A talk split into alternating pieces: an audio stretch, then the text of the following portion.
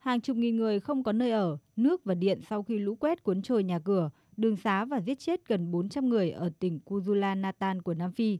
Trong số đó có chị Bonokeli Mersali, người đã mất hai con gái hôm 11 tháng 4 vừa qua. Hai cô con gái của chị, một 11 tuổi và một 17 tuổi, đang ngủ khi lũ cuốn trôi căn nhà lập tôn của gia đình.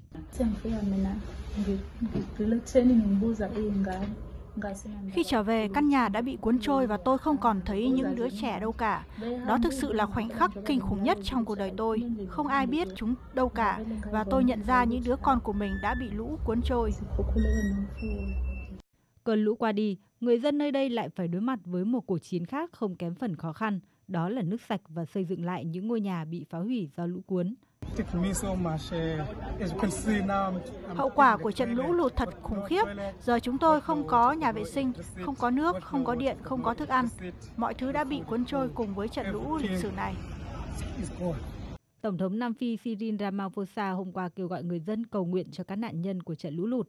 Theo nhà lãnh đạo Nam Phi, trận lũ lụt là thảm họa trên quy mô lớn chưa từng thấy ở nước này bởi đã cướp đi sinh mạng của rất nhiều người và thiệt hại ước tính có thể lên tới hàng triệu đô la Mỹ. Các nhà vận động gây quỹ vì môi trường, khí hậu tại địa phương đang kêu gọi đầu tư lớn hơn để giúp cộng đồng ứng phó tốt hơn với thiên tai. Theo các nhà khoa học, châu Phi sẽ trở thành khu vực bị ảnh hưởng nặng nề nhất bởi biến đổi khí hậu trên toàn cầu. Mặc dù châu lục này gồm một số quốc gia nghèo nhất thế giới có lượng phát thải khí nhà kính ít hơn rất nhiều so với các nước phát triển.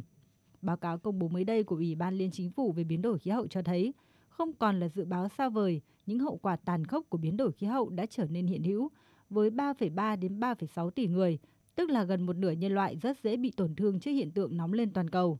Theo Tổng thư ký Liên Hợp Quốc Antonio Guterres, sự gia tăng các hiện tượng khí hậu và thời tiết cực đoan đã và đang dẫn đến những tác động không thể đảo ngược đối với thiên nhiên và con người. Gần một nửa nhân loại hiện đang sống trong vùng nguy hiểm.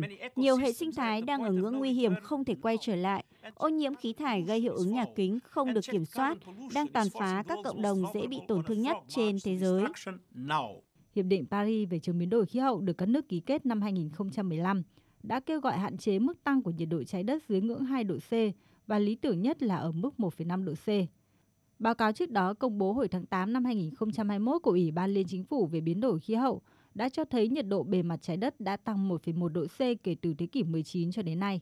Nguy cơ về một cuộc khủng hoảng khí hậu dường như là khó tránh khỏi, và con người sẽ phải thích ứng để vượt qua những thách thức sắp tới cũng như bảo vệ các cộng đồng dân cư dễ bị tổn thương nhất.